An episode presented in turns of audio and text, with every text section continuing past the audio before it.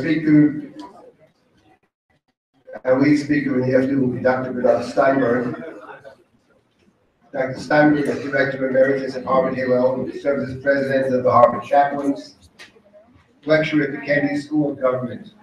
He has conducted workshops on moral leadership for the Center for Curatorial Leadership in New York, the Hillel Fellowship, distinguished museum curators from the United States and around the world, teaches at the Center for Jewish Studies at the Graduate Theological Union in Berkeley, California. Dr. Steinberg was a founding fellow of the Shalom Hartman Institute, among the founders of the Pardes Institute of Jewish Studies. He taught Jewish thought at Hebrew University, served as the faculty of the Wexler Foundation.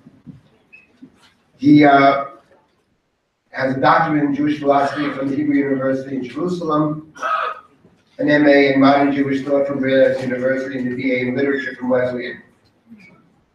He's the recipient of many awards, including Benjamin J. Shevach Award for Distinguished Leadership in Jewish Education, conferred by the Boston Hebrew College, and the Covenant Award for Excellence in Jewish Education. Good friend of mine. He's a great guy, actually, and a straight shooter. And we're really happy that we was able to bring him in from the West Coast. I think a very appropriate speaker at this occasion in memory of Jack. So without further ado, Bernard Steinberg.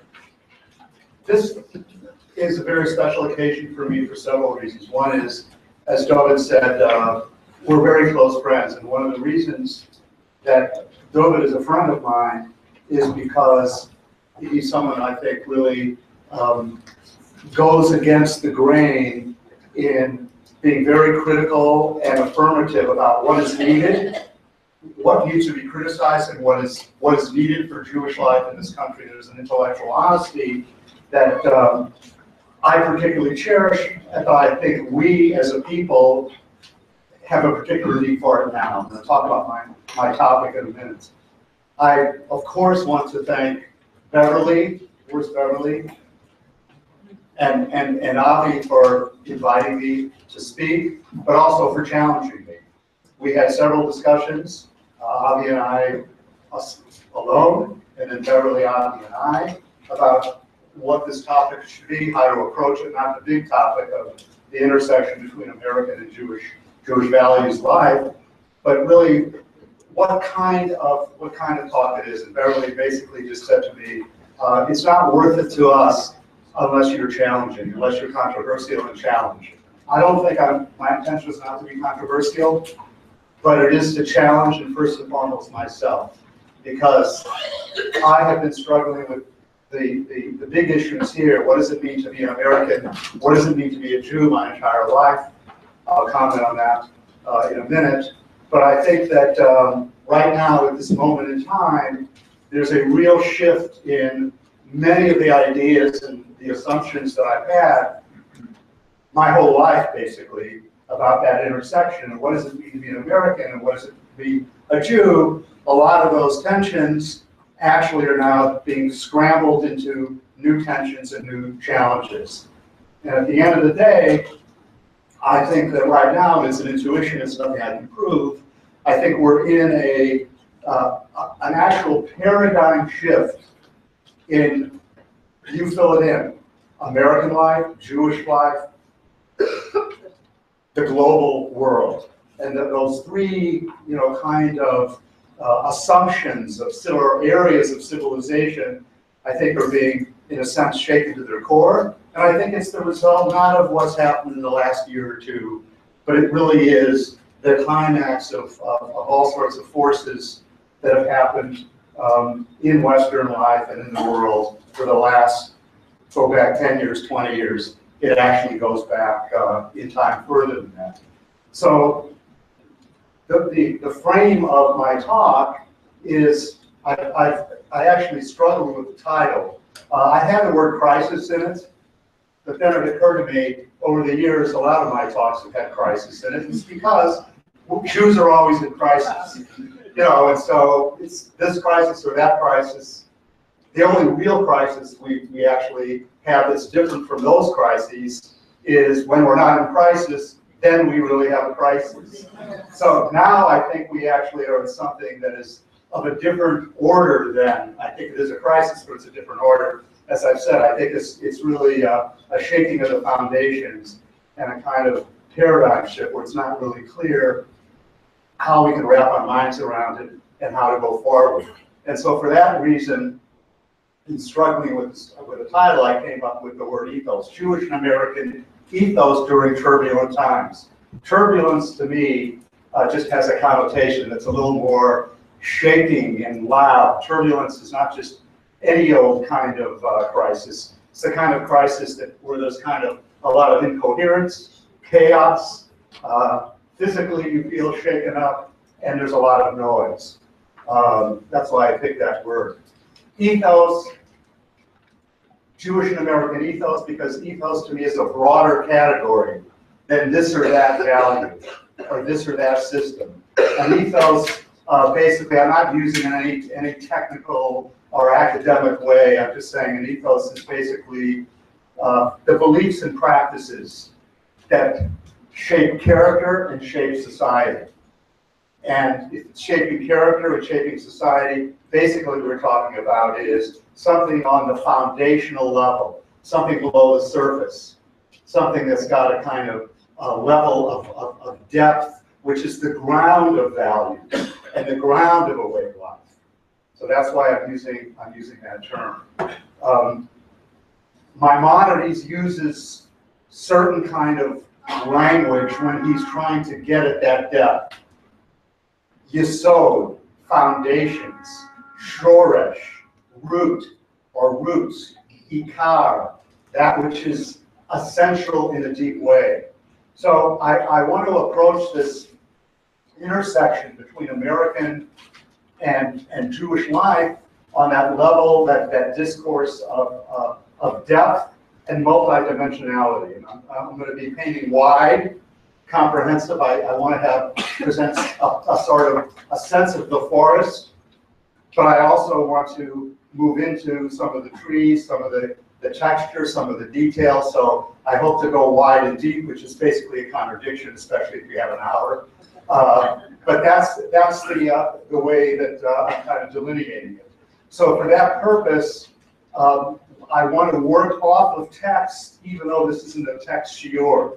So I'm going to be moving fast, and the texts are the texts that basically, they're basic texts. They're bread of the Jewish text, the classical text, are bread and butter texts.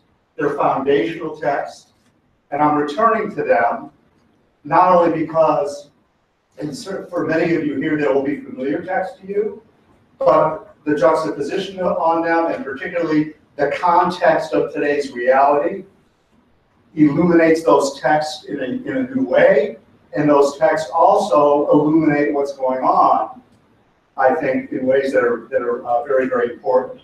But we're not gonna, I'm gonna be skipping along them, referring to them, pulling out a phrase or two, but we're not gonna be analyzing text as we did in the workshop, and you'll have opportunities after this to pick up on themes that are related to my talk and go in depth with individual text. So could someone please pass out the text?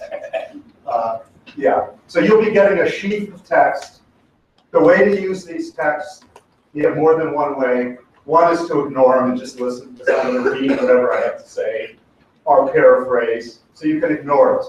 If the pieces of paper end up being a distraction to you, just put them down. And one of the reasons I also put it together is so that when I raise, hopefully, questions that are going to be interesting, I'm not going to provide any answers, and I'm not going to tie anything together, but I will raise a lot of questions, at least questions to me, which hopefully also can resonate with you. You'll have an opportunity for follow-up to just, you know, have some text that can help you struggle with those questions. Okay, so while those sheets are being passed out, there are a couple of other things that I'll say by way of framing. Within this discussion of an ethos, which is that which shapes character, sort of the moral core, the foundation of our value system, I'm also focusing within that on dignity and human worth, because all ethical systems, all cultures have at their heart a conception of what it means to be human, an idea not just of what it means to be human, but how do we actually view, evaluate ourselves as individuals as a basis for how we evaluate others. So this isn't about morals as rules. This isn't, it's about what does it mean to focus on the human being and the value of a human being as the ultimate unit of what it means to basically live within a culture or live between cultures and basically be a Jew and an American.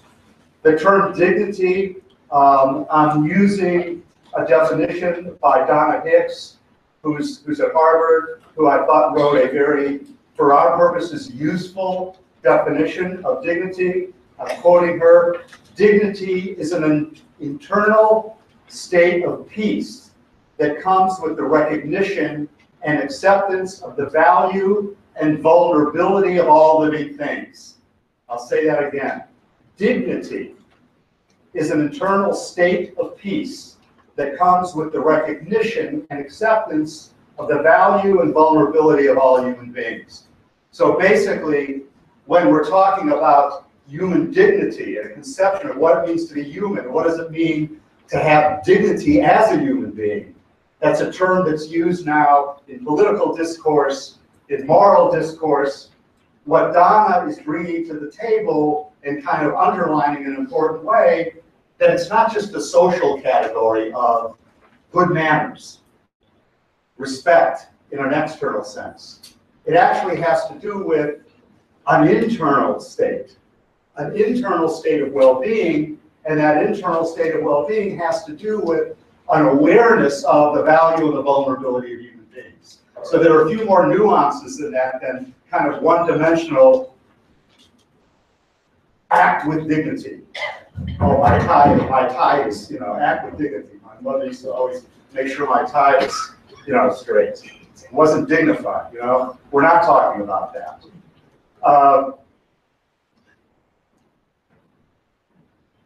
And one other frame, the Jewish frame. I want to give you a wide Jewish frame, and then a wide American frame, and then we're going to jump in and start moving very quickly, you know, on this journey, on this exploration. I'm reading as a framer for this whole discussion some words from a book called Jews and Words by Amos Oz and Fanya Oz Salzburg. Amos Oz, you know, is the Israeli author. Fanya is his daughter. They're so-called secular Jews. I think they really don't fit into any category. And one of the, for those of you who like takeaways and want things boiled down, if there's anything that I'm going to get to or sort of, you know, as we go, it's going to be that the old labels don't work. Conservative, reform, in politics, in Jewish life, right-wing, left-wing, pro-Israel, anti-Israel, you name the category, secular, religious, those categories don't work anymore. They're over. And what I mean by that is not that they don't have uses in certain contexts.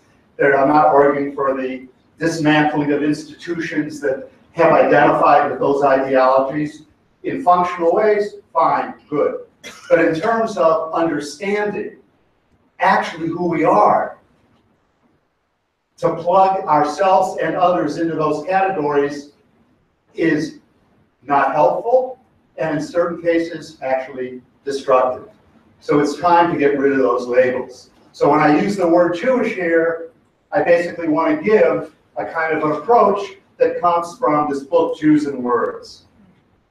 Jewish history and peoplehood form a unique continuum, which is neither ethnic nor political. Neither ethnic nor political. Oh, that's strange. I'll come back to that. To be sure, our history includes ethnic and political lineages, but they are not its prime arteries. Instead, the national and cultural genealogy of the Jews has always depended on the intergenerational transmission of verbal content. Look around this Beit Midrash. That's what they're talking about. It is about faith, of course, but even more effectively, it is about text. Significantly, the texts have long been available in writing. Text, questions, dispute. We don't know about God, but Jewish continuity was always paved with words. In Jewish tradition, every reader is a proofreader, every student a critic, and every writer, including capital A, the author of the universe, begs a great many questions. So that's the frame, the widest frame. You're talking about Jewish ethos. We have an ethos of conversation, and a conversation which is a text-based conversation, and it's a conversation that's intergenerational, and it's a question. It's a conversation that provokes questions and enables, in fact, insists that we struggle with those questions in meaningful ways at a certain level of depth. So that's the broadest, and we're going to be modeling that. And that's the broadest example of ethos. Well, what about the American ethos? And here, of course, there's a huge gap between what I just read and the American ethos. There's no particular necessary condition in the American ethos of text study, of intergenerational conversation per se, although that can happen and does happen. On the other hand, America as an idea is more than the political reality and the political system, even the political documents of this country. And so for that, I want to give you some words from a book by Jacob Needleman called The American Soul. And his main point is that the gap between what happens on the ground, we had this in the earlier lecture, what does it mean to have an American narrative that basically is full of ugliness and full of all, so we can't buy into the old American narrative or the old Jewish narrative from the point of view of innocence. It's very complicated. How do you then understand the meaning of your collective identity when you've got narratives and realities behind those narratives, facts that actually contradict the narratives and actually potentially undermine? And as Dr. Schwartz said, well, we got to look a little bit higher at creed. Well, I don't know about creed, but I do know that to talk about the mission and the idea of a culture, what it stands for, the why, not simply the what is the reality of it, certainly makes a lot of sense. And that's basically Jacob Needleman's point. So I just want to give you some of his words that I can play off of. As for the idea of democracy, the founding fathers, Washington, Jefferson, Franklin, and others, never conceived of it solely as an external form of government. The meaning of democracy was always rooted in a vision of human nature as both fallen and perfectible, inwardly fallen and inwardly perfectible.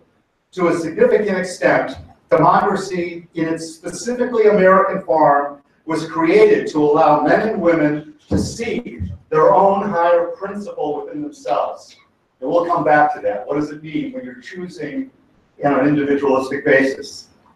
Without that inner meaning, democracy becomes, as Plato and Aristotle pointed out 2,500 years ago, a celebration of disorder and superficiality, which I think in a way is sort of what we're descending into now a little bit. All the rights guaranteed by the Constitution were based on a vision of human nature, etc., etc. This higher reality within the self was called many things, reason conscious, nature's God. When this idea is left out or treated as though its meaning were obvious, then the ideals of independence and liberty lose their power and truth. They become mere names that mask the ever-present tendency of nations and groups and individuals to seek only their own external and short-term advantages. So this is a problem that was basically articulated by Needleman you know, maybe 10 years ago. I think now it's come to yet another stage. And so with those words of framing now, I want to actually go into looking at some of the language of, first of all, the vision of America that's very familiar to us, the Declaration of Independence, and compare it with a comparable, call it a mission statement of the Jewish people, and I want to unpack that a little bit. So if you look at your text, and here's what I'm going to ask you to do before you get into the text. Whatever you think, and this is just reflecting you, whatever you think you know and is so familiar, please suspend that judgment and come to this with fresh eyes. We're in a new reality, so come to it with fresh eyes. For those of you, when we get to the Jewish text, there may be people here, I picked fundamental texts that in certain cases will be very familiar. Look at those with fresh eyes. For others who may not have seen those texts, some of those texts, they may be new. Don't be weirded out because they're weird ancient texts. Look at those with an open heart. Okay? So now let's go. We hold these truths to be self-evident, that all men are created equal, that they are endowed by their Creator with certain unalienable rights, that among these are life, liberty, and the pursuit of happiness. And now, Israel, what does the Lord your God want from you? Only that you be in awe of the Lord your God, to walk in all his paths, to love him, to serve the Lord your God with all your heart and with all your soul. Well, if you look at these two and just sort of use them as representative, nothing here is exhaustive. There are a lot of examples of other counterexamples and other things. But these are bread and butter texts. You see some very obvious things. And so this journey is to point out the obvious in a new situation. We hold these truths to be self-evident. Well, we're living in a time now where it's not clear that any truths are self-evident. Seriously, it's not clear at all that the category truth itself is a self-evident assumption. It really isn't. The struggle that we're having now, it's a cultural struggle, it's a very deep struggle, it goes back many years, is whether there is a truth or there isn't a truth. Then there's a struggle of, okay, now what is the truth? And what's self-evident to you is not self-evident to me, both as an individual and between cultures. So what is truth? Is there a truth? What is it? That becomes a question now. But here are some truths that are being affirmed now, that all men are created equal. Okay, what's the basis of that? Oh, they are endowed by their Creator with certain unalienable rights. So what you have here is the introduction of some notion of a Creator. Of course, we know where that comes from, and we're going to look at our version of that. And potentially, and in the way I grew up, the Jewish version and the American version jive, just like that. They went together. They went together. If you're an Eagle Scout, like I was, you come from a very Jewish home, it all goes together, it all fits. Then among these are life, these rights, life, liberty, and the pursuit of happiness. So we're gonna come back to all those things, but in a minute, I just want to kind of, the pursuit of happiness. The pursuit of happiness is the statement that basically is defining the ultimate meaning and purpose. And so one of the things you have to think about is, what is happiness? What does it mean? What does it mean in this statement? Let's go to Deuteronomy. Deuteronomy starts with a question. It doesn't have anything that's self-evident. It starts with a question. And the question immediately invokes something that's transcendent, the Lord. So there's transcendent purpose that's just put right out there. And now Israel, what does the Lord your God want from you? And of course, anytime we use the word Israel, what we have here is basically a play on individual identity and collective identity. That right up front, the idea of the individual is the individual and the collective self are kind of put together, so there's a built-in tension in that. The first Declaration of Independence statement is clearly based on radical individualism. and we'll have to explore later what's the difference between individuality and the dignity of the individual and the worth of an individual versus individualism. Individualism, which basically says the bottom line is the individual. The individual determines the meaning of this ultimate pursuit of happiness.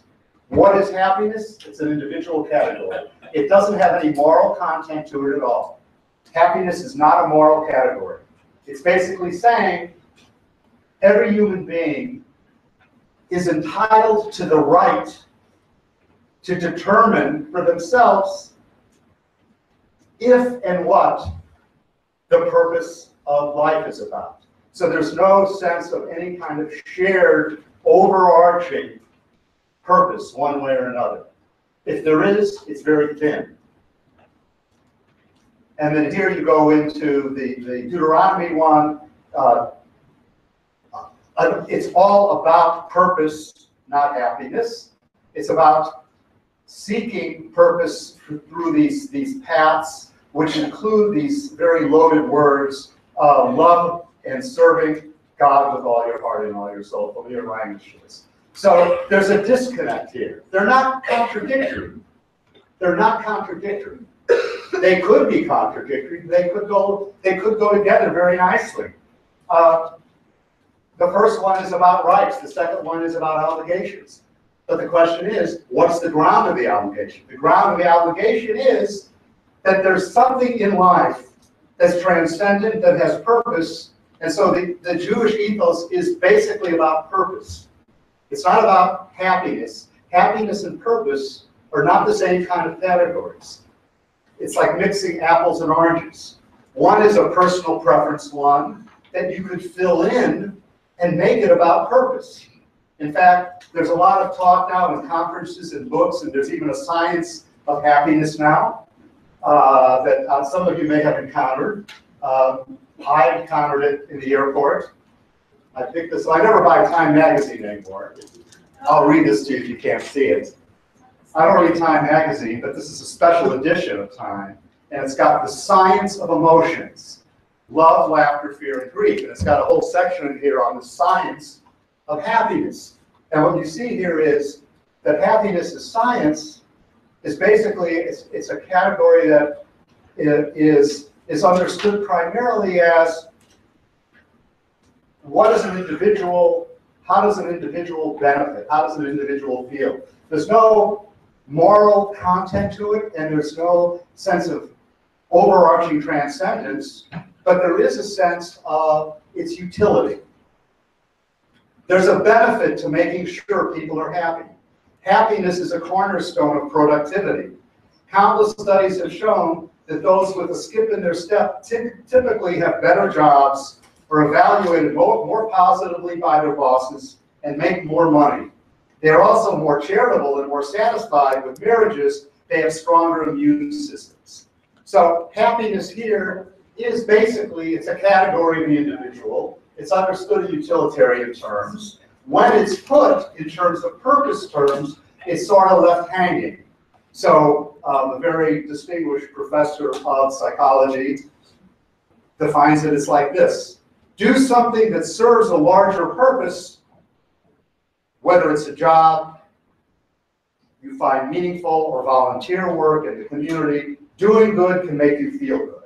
Okay? So there are attempts to basically come around and make the claim based on kind of utilitarian ethics that it's good for you to actually care about something that's outside of yourself. What that is, the scope of that. So I wanted to summarize what I've been saying now and say there's a distinction between not only obligations and rights, but obligations and responsibilities imply to something. The action is service to serve, service to something, and that is a purpose statement, and the service is to something transcendent, something very large. It's not just any old thing that you happen to choose today or tomorrow. And so that happiness is not purpose. Purpose is not any old purpose. Purpose in a Jewish deep sense is purpose to something transcendent, vast. I'm avoiding right now, for now, trying to pin it down to a word like God or any version of a word like God. But it is pointing to something that is transcendent. The reason I'm doing that is because the word God itself has become laden and cliche. Laden and cliche. So we don't have time here. What this part of my talk is suggesting is that if you want to understand in a deep sense what does it mean to serve something larger than yourself, that something needs to be on some level where then you struggle with theology. Are you just And struggling with cheap theology means struggling with agnosticism, struggling with atheism. What does it mean to live in a universe where the whole universe basically doesn't have meaning? Yes, no. Is that meaning something that's outside of what human beings create and make? Yes, no. That's the level of the discussion that has to take place if basically we say that a Jewish and American ethos basically, in some way, is connected to a large vision of what it means to be human. Now, Needleman and a lot of people will tell you, and they're right, that the founders of this country did have that vision. That's what he said. And there are countless books written on John Meacham, the return that we see now in American culture to reading about the founding fathers.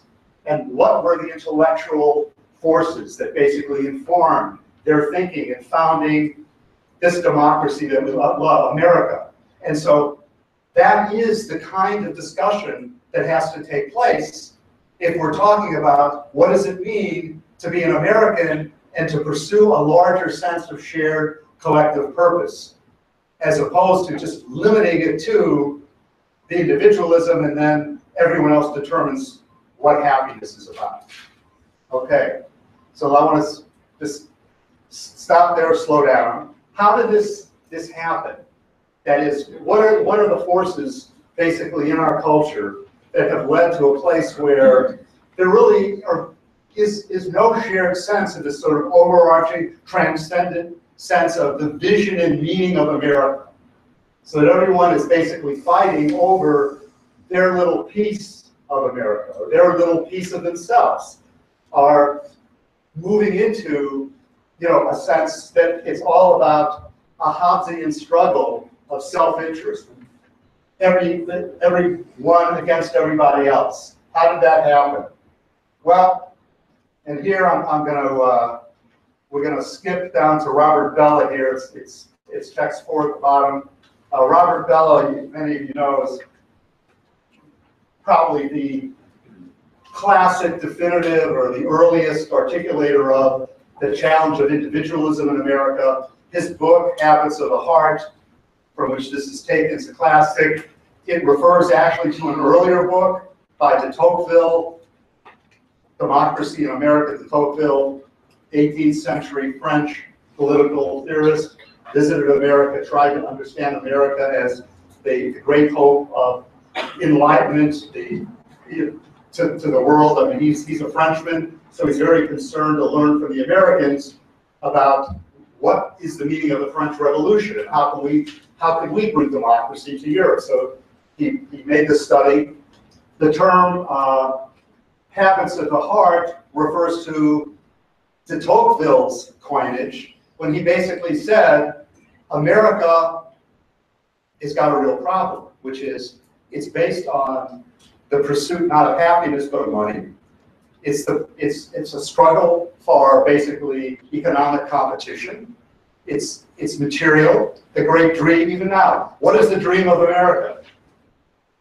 Right? To go up the social. So he noted that back in the 18th century, and he said, well, what is it that actually is shared? What brings people out of their individualism into some sense that we actually are one people? And he said, well, basically what I noticed is that in local communities, we've got these structures called churches. And the word community center he used, but some equivalent of it. Town halls. Yeah, town halls. Families. That these are great cultivators of habits of the heart. In other words, ethos. Things that shape your character. It's about character and habit. And we learn these not on the macro level, but on the micro level. And that's the support for the American dream. It's a series of local communities. Later sociologists pick up on that development. It's called mediating structures. It's an abstraction for the same thing. So the America that I grew up in, and probably most of the people in this room, if not all the people in this room grew up with, was an America that had very robust, basically, mediating structures. Church, schools, neighborhoods, communities, things that are very familiar to us. As immigrants, I'm first generation, grew up, everyone around me was, if not related, was related. You know, the neighborhood was strong. This is familiar to you. And that truly was the case. And that basically supported the diversity that basically, you know, makes up, you know, the pluribus unum, that's the pluribus. You know, but there an unum, a unity, emerged because there was this sense that basically we had built into us basically a sense of what was human and what was human overlapped. I know that when I grew up, there were words that basically Jews could just say without telling you what the ethos was. You know, that's poshnish. Okay, that's not an articulated ethical principle like Kant. You know, here's the principle by which you should behave. You know, if you're in this community, you know, if you're in this family, you don't do that. You don't. There's just you just don't do that. You know, classically, Maimonides' famous statement. You could be an SOB with the permission of the Torah. Where does that come from? It's an earlier iteration of the same thing. When you grow up in a community where there's a strong ethos of what's right and what's wrong and how to behave on a nuanced level, not on an abstract principle level, but on a nuanced level, you need that kind of organic nuance to be built into the culture for anything larger to happen. So what about in the absence of that? So Robert Bellah in this quote basically is going to, I'm not going to read it, but basically what he's going to say is, again, language is going to be very familiar to you. He's going to say that our moral language has dissolved. We don't have shared language anymore. We have no longer a shared sense of what's right and wrong. Basically, ethics has become preferences and priorities. He uses language here that's very strong, with no wider framework of purpose or belief. There's no wider sense of what this all adds up to, a purpose. If your preferences change, so does the nature of the good. Even if the deepest ethical virtues are justified as matters of personal preference, the ultimate ethical rule is simply that individuals should be able to pursue what they find rewarding. And then he sums up by saying, this kind of justification of life rests on a fragile foundation. And I want to come back to that foundation. What is our society? What are we standing on? It lacks a language to explain what seem to be real commitments that define life, and to that extent, the commitments themselves are precarious. Okay, so we need to have a large sense of purpose in order to basically make sense of the behaviors and the way we act and the way we see each other. And again, at the heart of this is going to be, what does it mean to be a human being? What's the conception? as a result of this lack of moral language, it's thick and rich and nuanced. Basically, a vacuum has been filled by very powerful forces in our society that have existed from time immemorial, but actually today take on, increasingly in modernity for sure, but today even more than modernity as in 50 years ago or even 10 years ago, has had an incredible effect, has infused the way we understand each other. Those forces are economics, and I mean, what I mean by economics, I mean the role that economic discourse, the language of economics, has infused the way we understand our own morality. So it's not just that people always struggle to make a living, parnassa, you gotta make a living, you gotta make a living, we all know that. The extent is, the question is, to what extent does the language of parnassa at the highest level, in other words, the language that academic economists who have a tremendous influence on the intellectual life of the city, of the city-state, classically, but now the state, they're the people who are the treasurers, they're the people, they have redefined economics, and there's a quote here by Sandel, I'm just gonna paraphrase it to you, because at the time Michael Sandel is a philosopher, political philosopher, but he writes on all sorts of issues, and basically what he points out in the book, What Money Can't Buy, is that economics, meaning academic, the books of economics that people read when they go to the prestigious schools that we push our kids into, that discourse shifted very self-consciously in the latter part of the 70s. Before then, economics was about what? What's economics about? Economics. It's about money. It's about finance. It's about banking. It's about economics. After the 1970s, University of Chicago, some very prestigious economists basically said, no, economics is a science of human behavior. All human behavior actually can be understood in scientific terms.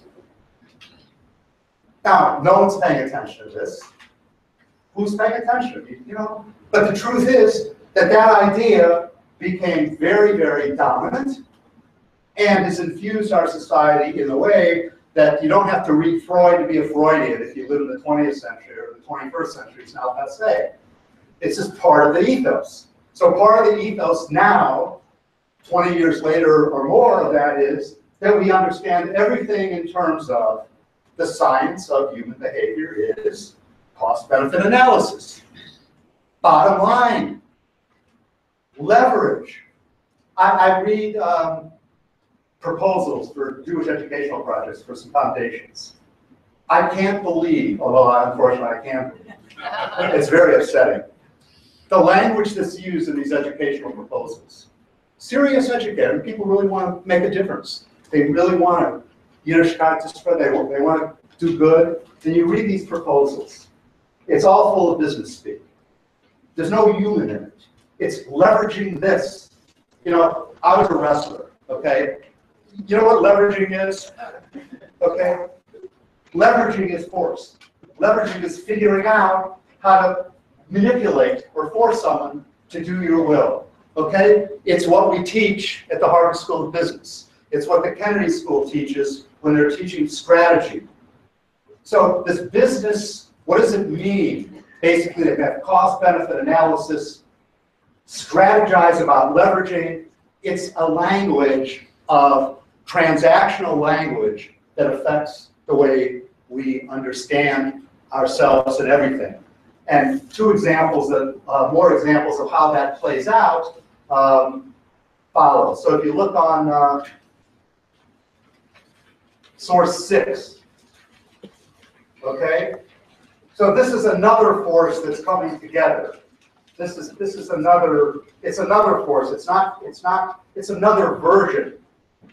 It's another version of transactional language. It's not cost benefit, see everyone in terms of their utility to you. It's technology, the language of technology. That's the other force.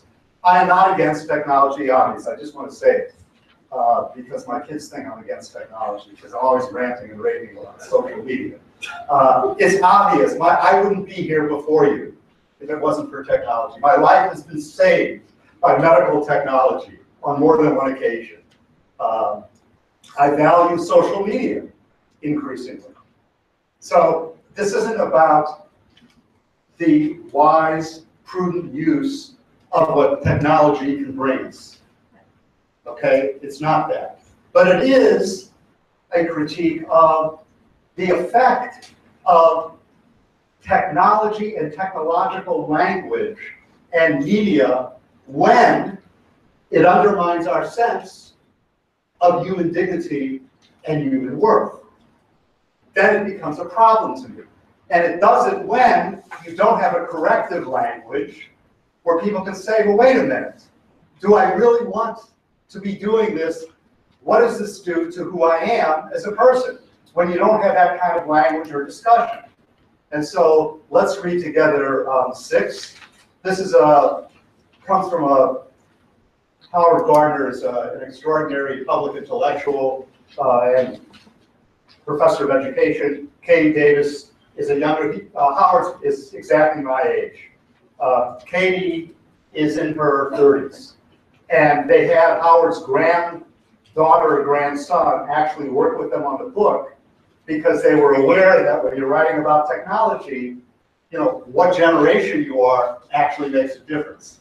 And Howard just didn't want to be the caveman critic. He really wanted this to be an honest thing. So that's the result is this book. So here he's talking about youth identity. Just how are youth's identities shaped and expressed in the age of the app? We have found that as suggested by the app icon itself, the identities of young people are increasingly packaged. This packaging has the consequence of minimizing a focus on the inner life, on personal conflicts and struggles, on quiet reflection. For the affluent youth, their focus largely rests on presenting a polished, packaged self that will meet the approval of college admissions officers and prospective employers. They appear to regard themselves increasingly as objects that have quantifiable values to others, an SAT score, et cetera, et cetera. One religious leader echoed the sentiment of the other participants in the focus group, and he said that for many people, who I am means, what am I going to produce? Now, I spent my life, or at least my adult life, even when I wasn't an adult, but thought I was an adult, in working with young people as an educator, as a learner, as a teacher. And you have no idea how pernicious this is. The competition, Dr. Schwartz talked about meritocracy, you know, as basically competition. This really is, you know, just ask yourselves, are your day schools Jewish schools or are they prep schools? And it's not a trivial question. A prep school is designed to get you not into a good humanities school. A prep school is designed to get you into a prestigious school. It may happen to have a good humanities program. It may happen to be an incredible place to grow. I have no critique of it. My kids went to those schools. They have mixed blessings. But is the purpose of a Jewish education for you to climb up the ladder economically and in terms of your social status? Is that really the purpose? Is that really what we want? Is that all we want? Is that the ultimate? Is that our dream? Is that the American dream? Or something else that has to do with what does it mean to actually understand what it means to be a Jew, including your own humanity as a person, your own way of understanding yourself, seeing yourself, and of course, how you see yourself is how you see others. There's no doubt about it. Okay? That's a question. I don't have the answer to that. To me, the answer is yes, meaning it's both of the above, depending on who you are and what you're doing. But culturally speaking, what's become increasingly the case is that the very language we speak is economic cost-benefit language in all sorts of metaphors that we use them all the time. I use them all the time. Or digital technology that's basically all about this mediated relationships that end up making people commodities. And then the last one here, Deborah Sparr, Wonder Woman, Sex, Power, and the Quest for Perfection. This is a book written by, she's the president of Barnard, I believe. Many of you may know her. She was, she's no longer. That's what happens to presidents of universities. Because you know why? It used to be, I went to a little small school, the president had been there forever. He was an educator, he was this, that, that. President's not, you know, their primary role is to raise money. Right? So that's the issue.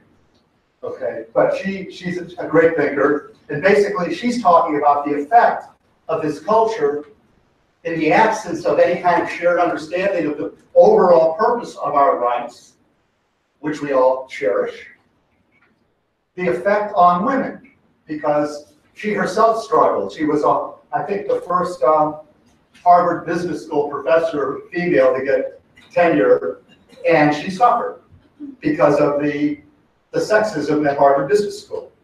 And so when she became president of Barnard, she wrote this book. And basically, she's talking about the hookup culture. The hookup culture is basically also a result of what does it mean when you basically see human beings in the context of this is about success, competition, how you present, what you need to do to get ahead, all that. And so she's interviewing some of her students. Women are as free as men to have sex simply for pleasure. This is one of the great legacies of the 60s.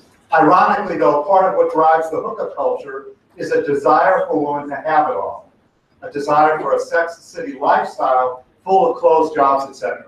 So the issue here is not sex is evil or bad. The issue here is that you're part of a culture that's a get-ahead, competitive, rat-race culture. That's the issue. And in that culture, guess what? It just so happens that it's not efficient cost-benefit analysis. It's not efficient to have actual intimate relationships. Relationships that require commitment actually are not efficient. I find that just an amazing way to understand this, but it's true.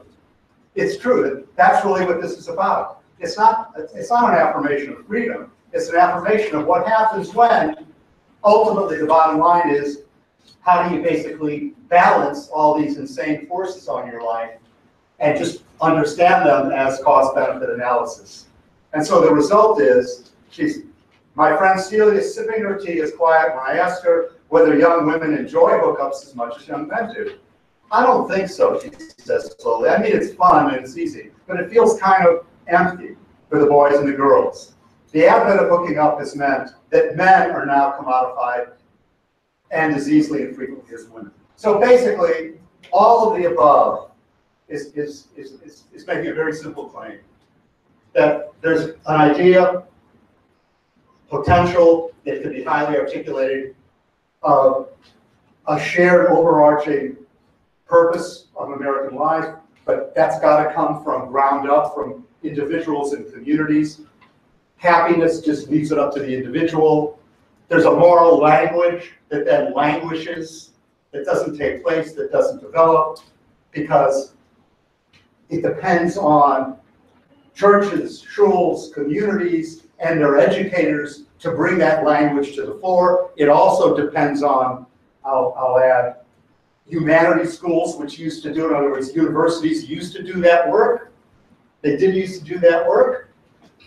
That's declined. That vacuum has now been filled by the discourse of business and economics and technology. And those languages are not designed.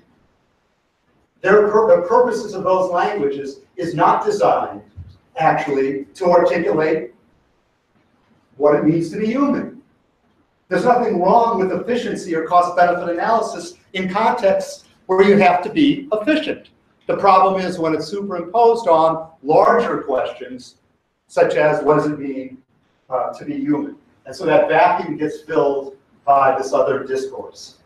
So what about, I'm going to have to really move fast, the alternative, or meaning what could Judaism bring to the table? And let me just stop here and say, this is not dissing America and putting Judaism on. You have to ask yourself whether we Jews ourselves, we Jews who claim we're committed and have created institutions, to what extent have we actually dealt with what I talked about, or have we actually supported it, enabled it? That's the question that's out there. But now, what do we actually have as a resource in our tradition from the point of view of education? And here I'm going to go very fast. I'm basically going to say, if we're looking at what are the building blocks of a Jewish ethos that really have to do with, if we really educated people, not just to read the text that I'm quoting or other texts that could do the same work, but we actually were educating people to understand themselves. In other words, their ethos, to take in deeply, internalize what these texts are saying, how would it affect their own self-understanding and the way they relate to other people. So the first one that is Mishnah Sanhedrin. This is a famous text. I'm going to actually paraphrase it to you. You've seen it. Think about it in this context. This is a text that's very much at the heart of what does it mean to be a human being. The context of this text in Sanhedrin is basically capital cases. A human life is about to be taken away. This is the speech that's to be given by the judge to a witness who's got the power to take someone's life. It's a capital case. This is the awareness that the witness is supposed to have. When you look at a human being, when you look at a human being, the dignity of what it means to be a person. There are three dimensions to what you have to think about. And just think about how far this goes from just respect, manners, being nice on the surface. Think of what it means in a deep internal sense. The first is basically everyone is an entire world, meaning everyone has infinite worth. Yes, Greenberg, this is the text that he really has brought to my generation, really make us aware of it, and it really goes in deeply. I'm sure there are people in this room who have the privilege of studying this text with Yitz. I want to know why this text isn't the foundation of day school education, college education for Jews. Dignity is not a one-dimensional external thing. It's internal in a deep sense. Every human being has infinite worth. Infinite worth. We are full worlds. We are complete worlds. Just in the back of your mind, compare this to understanding human beings in utilitarian terms, use terms. You are what you make. You are what you produce. You are how beautiful you are. No, I am a world unto myself. You cannot measure quantitatively. Do not measure anything quantitatively that has to do with the self. You have infinite worth. This is all our conception of creation. This is the creator that's in the Declaration of Independence. This is the subtext to that. Secondly, we're equal. So equality, the foundation of the society, is actually grounded on a deeper notion of equality. Not rights. Its rights are based upon a deeper notion. We're equal because we all come from one source. It's a deeper notion. So there's infinite worth, there's equal worth, and then lastly, there's, and here's the difference between individualism and individuality. Each one of us is absolutely and totally unique. And of course, what that does is it creates a tension between equality as sameness, putting people in boxes. We're equal, therefore we all belong in the same box. No, we're equal because we have infinite worth, which can't be measured. And paradoxically, each one of us is also completely individual. We have our own integrity that's got to be respected. And so there's a tension built into this between equality, individuality, and the ground of it is infinite worth. And all of this is, of course, a total refutation, but not in the intellectual sense, in the sense of what is rock bottom for you.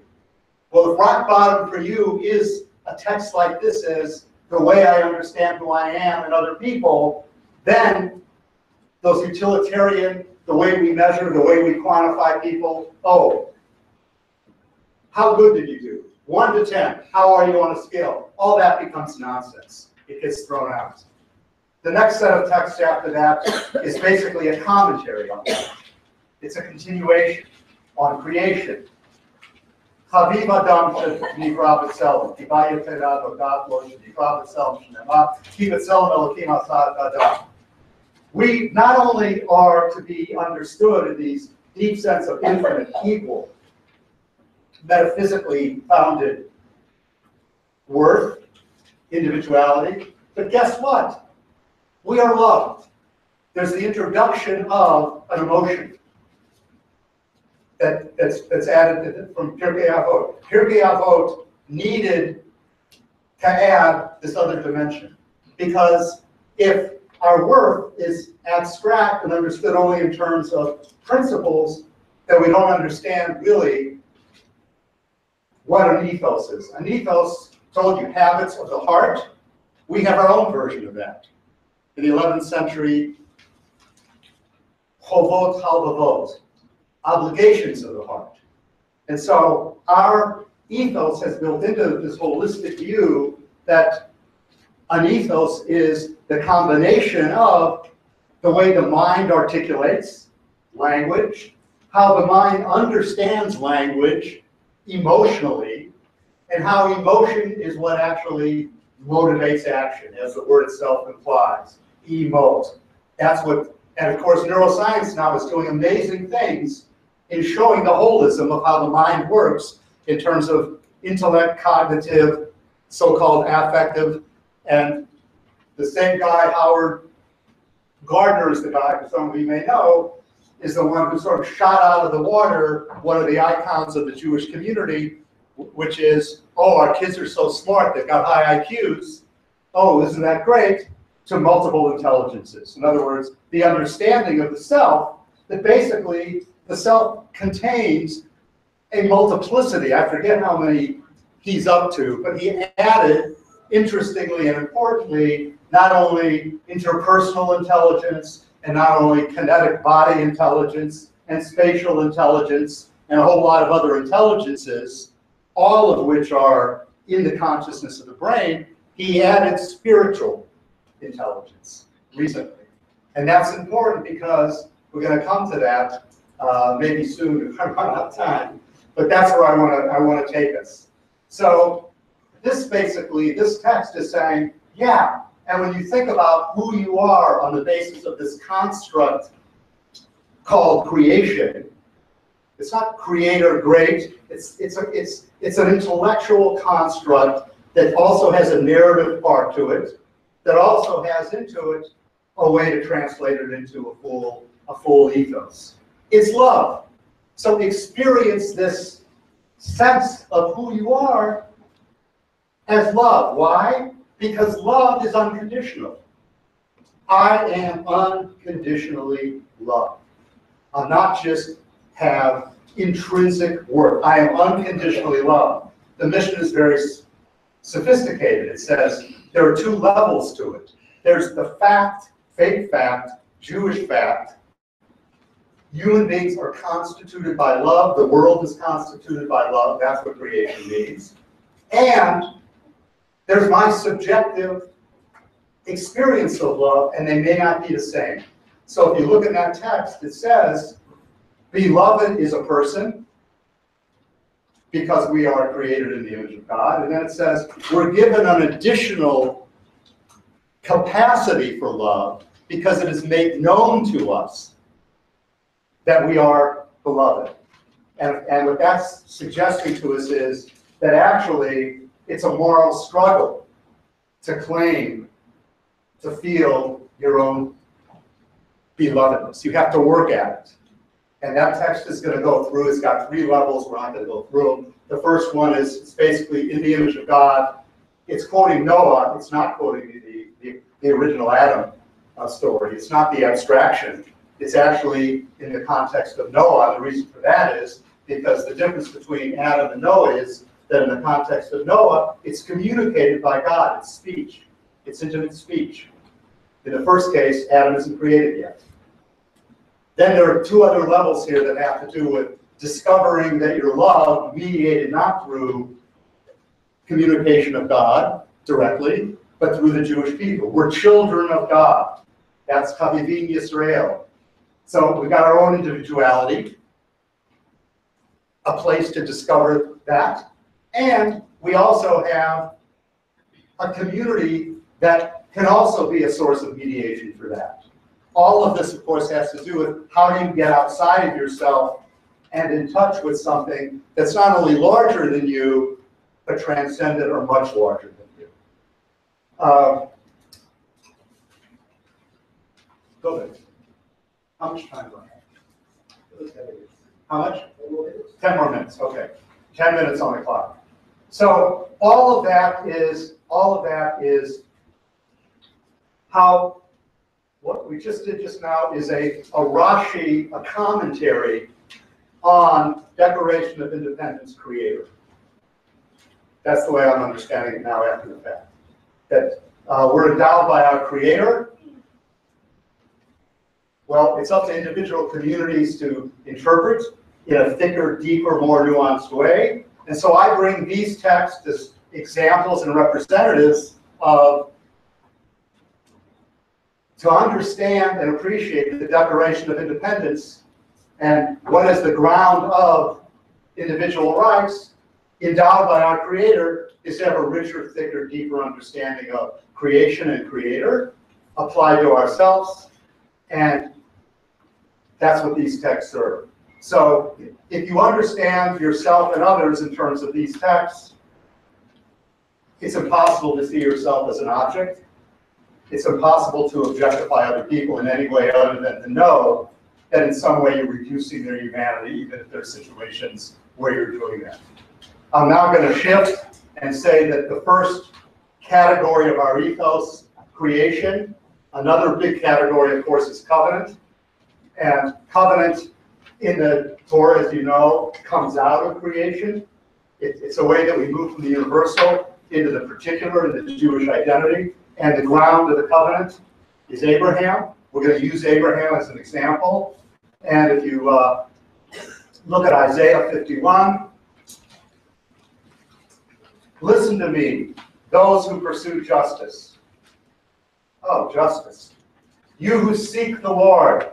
Same language as we had actually in that other text at the beginning. There's something about pursuing something other than happiness. It's pursuit, it's justice. It's seeking something transcendent. It's seeking it. You don't have it, you're seeking it. You who seek the Lord. Well, how do we do this? Well, let's go back to basics. Let's go back to foundations. Let's go back to roots, Isaiah is telling us. And the metaphor that he has for foundations here is quarry and rock, sur, rock. Look to the rock, the sewer, from which you were hewn, to the quarry you were dug from. In other words, go deep. Go into your moral, spiritual DNA. What is that? Look back to Abraham, your father, and to Sarah, who brought you forth. Abraham and Sarah. For he was only one when I called him, but I blessed him many. So Abraham becomes the model. Who is Abraham in this tradition? In Isaiah, not this verse, but another verse, and then in the tradition picked up by every Jewish philosopher, especially Maimonides, he's the lover. So the thread of love from creation to love as being the foundation of covenant is Abraham. Abraham is the quarry and the rock, Abraham and Sarah, and they are the lovers. I'm going to now just take you through heads of categories here. Text that you'll look at your own, and I'll point out some things. All of this is now, these are foundations. How does that become concretized in our daily life? And I picked some texts that really kind of show key places, call them milestones. If I were developing a curriculum, and when I was doing this, I was thinking, God, each one of these texts or each two of these texts could be a whole lecture. You could put together a whole course actually based on any one of these texts, but certainly this body of text. So I'm pointing to them and telling you their main points, and then we'll sew it up at the end. And I'm inviting you to study them on your own. The guide basically here in 12 is picking up and interpreting that Isaiah quote. And it's basically saying, when you look to Abraham, look at three things. Look at his teaching. Look at the way he walks, which is his quest, and look at his midot, his character traits. In other words, that which he's internalized as part of his character. And then Maimonides in 13 is going to give us a whole narrative of Abraham that's based on his understanding of the ethos of Judaism and Abraham as lover. And what you have is a picture of Abraham who asks questions. He raises questions, they're existential questions. He's not getting this from a tradition, he's got no tradition. He raises these questions. He quests in his life till age 40. Only then does he have a relationship with God. And the object of his questions, the path that it puts him on, is twofold. It's derech emet, the path of truth, and derech tzedek, the path of justice. Justice and truth are commingled in this system. And of course, we see those in so many of the passages, including one we read and will read. Justice and truth, they're organizing principles. They're not add-ons, they're organizing principles. If you want to begin to define what the transcendent, the content of the transcendent purpose is, it's justice and truth. Don't play with truth, don't play with justice. And by the way, the word rodef, pursuit, in Hebrew, it's used, at least in our tradition, biblically or in terms of halakha, there are three things that you should pursue. Emet, truth, tzedek, justice, what else? Shalom. Shalom, peace. What are you not supposed to pursue? And that language is used in a negative sense. Ta'ava, hedonism. Mammon, which is money. You should not pursue money. Make a living, great. Because of the hate. Don't pursue money. And someone said over here, kavod. Kavod as honor, as prestige. And if you think about the text we've already looked at, you can see why those pursuits would be a problem.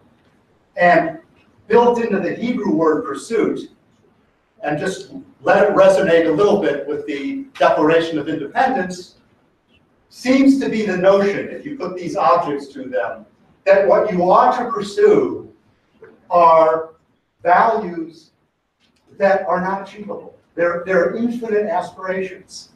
And if you want to be on the path of truth, you're always going to be on the path. Don't feel that you've ever arrived.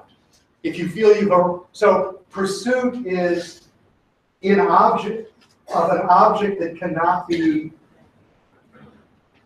objectified. It's like the Mishnah.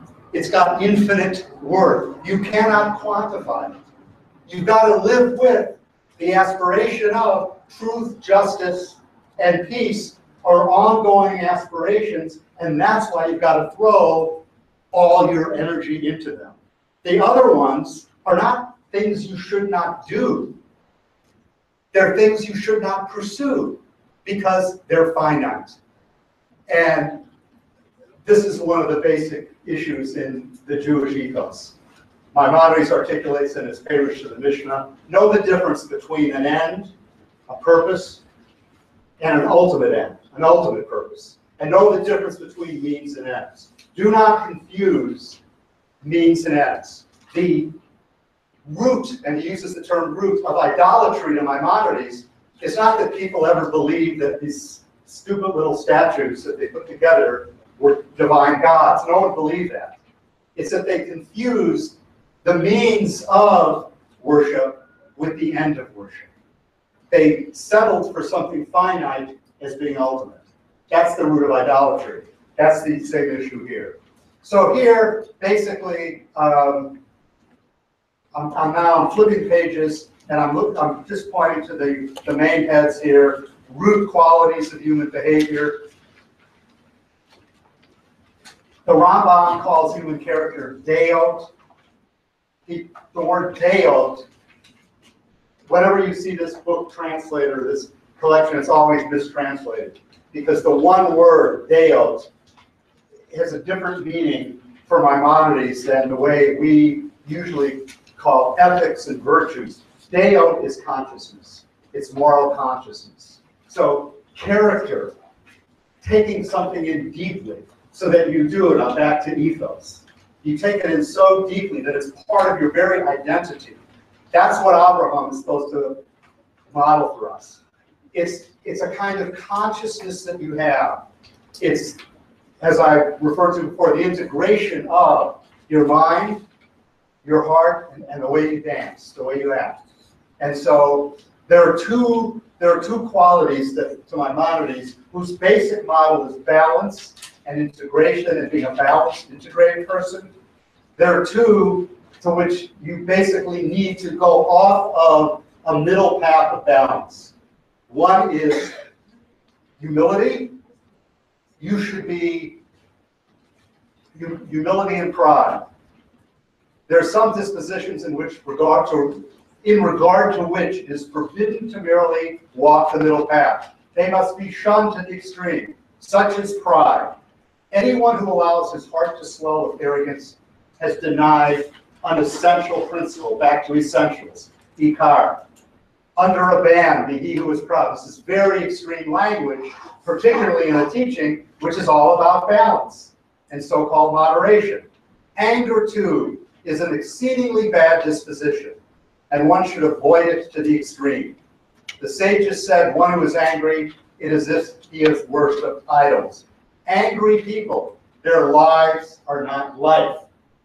Life, liberty, and the pursuit of happiness. You want to interpret that? What is life at its deepest level? What's the quality of life? Life and anger do not go together. If you flip through these, you'll see there are big areas where the Abrahamic model, who he is, gets translated into concrete terms. Tzedakah, which we all Jews know, we give more than anyone else. We do this, that, and the other. Abraham is the model of tzedakah in Hilchot. It's Matanot Aniyim. Abraham's the model, so the idea is tzedakah is a siman of who you are. It's the pasnish a Jew is to embody tzedakah. What is tzedakah? It's not giving money. That's an expression of something deeper. It's an expression of tzedek. And tzedek to the Rambam is not just justice abstract. It's not justice as fairness. Tzedek to the Rambam is any moral quality you have that comes out of your soul. It's when you have internalized these moral qualities, which he and Rambam and a whole lot of other sages, our whole tradition outlines, so-called midot, qualities, character traits. When you internalize those, and your action is coming from that deep place, that's what tzedek is. That's what it means. And so Hilchot Tzedakah, where we're dealing with how, in fact, at a concrete level, should we give practically, which is very important. What's essential is, to the Rambam, that it's an expression of something much deeper in the ethos. And as you go through this, and again, many of you have studied these texts before, notice how much attention is put to not the what you give, but the how you give. And notice when he's talking about the how you give, what he's talking about is very subtle stuff. He's talking about, are you looking at the person? Or do you turn away? He's talking about your body language. He's talking about your voice tones. He's talking about what happens when you don't have to give. So all those levels that have to do with the nuance of relating to another person, not as an object, even if you're being generous, but relating to them as a full human being. And of course, what he emphasizes there is in tzedakah, which is connected to it, is, and this word repeats itself over and over again, is rachamim, mirachem, rachamim. Okay? It's compassion, not abstract. Its abstraction is, did you stop? Did you look the person in the eye? Did you commiserate with them? Did you do what you would do in your family or shiva? Did you do that with a stranger? How do you talk? What was your voice tone like? That's what comes through there. Speech, per se, becomes a central part of the Jewish ethos. I said before that Jews and words, speech is the way we kind of transmit, but speech is also the way that you relate to vulnerable people, the way you relate to yourself, and therefore there's another text in here which is just about not lashon hara, evil speech. Evil speech is what? Evil. We all know that. What about hona atavarim, which is just basically hurtful speech? It's that nuance when you hurt people. Well, that verbal abuse is much worse than monetary damage. He goes on. Restoration is possible in the latter. No restoration is possible in the former. The latter concerns one's money. The former is very person. The verse, you shall be in awe of the Lord your God, is appended to the commandment against verbal injury because it is a matter of the heart. So basically what's being said there is that when you've got a large sense of your place in the world, a sense of the transcendence, a sense of awe, awe is a way of apprehending reality. Awe is a way of basically understanding your place in the world. When you've got that sense of awe, you've internalized it. And then you're relating to another person, you're relating on the basis of something that's very different than utility. So I have to end, so I want to come full circle. You'll see as you go through these, especially the ethos of leadership, who do you trust, what is authority, and you'll see here that in Laws of Sanhedrin, the traits of a leader and who you trust are all traits that come right out of this ethos. Chachma, wisdom, humility, awe of God, hate of greed, sinat mamon is the term, sinat, ahavat emet, love of truth, ahavat habriot, and a good name, which basically means the totality of yourself. So who do we trust? It's not what picture do you have, it's what is the kind of person who embodies the Jewish ethos? What's the makeup of that person? What's the sum total of their identity, their name? Do they have these traits, the traits I mentioned? And that, to me, is very relevant to what we're dealing with today. So to end, go full circle, basically, what I'm suggesting here is that we bring together the Declaration of Independence, those words and everything behind them, and the text that we looked at in other texts is, again, just representative, and we didn't even get to the ones that were on the page. And we read them together. And we read them together in light of what to me is actually the deepest notion of all this that underlines every Jewish text we read. And that's the sense that actually we are connected to a being to which we have an intimate relationship, do we have access? Do we believe that or not? Do we have an experience of that? Do we educate our kids to have access to that kind of experience? In different ways, a multiplicity of ways, but do we take them to that level within their own souls? That to me is the challenge. And so here I'm going to end just by reading, and you just read and do your own thinking about whatever's going on in your mind now, these last few quotes, under Humanizing Jewish and American Ethos. Unto you, human beings, a lechem ishim ekra, the koli el b'nei adam. I call in my voice, to the human family. Leonard Cohen weighs in. This was the last interview he gave in New Yorker magazine, some of you may have read it. I know there's a spiritual aspect to everybody's life, whether they want to cop to it or not. It's there. You can feel it, people. There's some recognition that there's a reality that they cannot penetrate and insist on a response. What I mean to say is that you hear the Batkol, the divine voice. You hear this other deep reality singing to you all the time and much of the time. You can't decipher it. It's very compassionate at this stage. More than at any time in my life, that's a tremendous blessing, really. That's the place we need to get to. And then, if we can get to that place, listen to Micah and the Declaration of Independence in dialogue with each other. He has told you, O people, what is good and what the Lord asks of you, only to do justice and love, loving kindness, and walk with God with humility. We hold these truths to be self-evident, that all men are created equal, that they are endowed by their Creator with certain unalienable rights, and among these are life, liberty, and the pursuit of happiness. Thank you.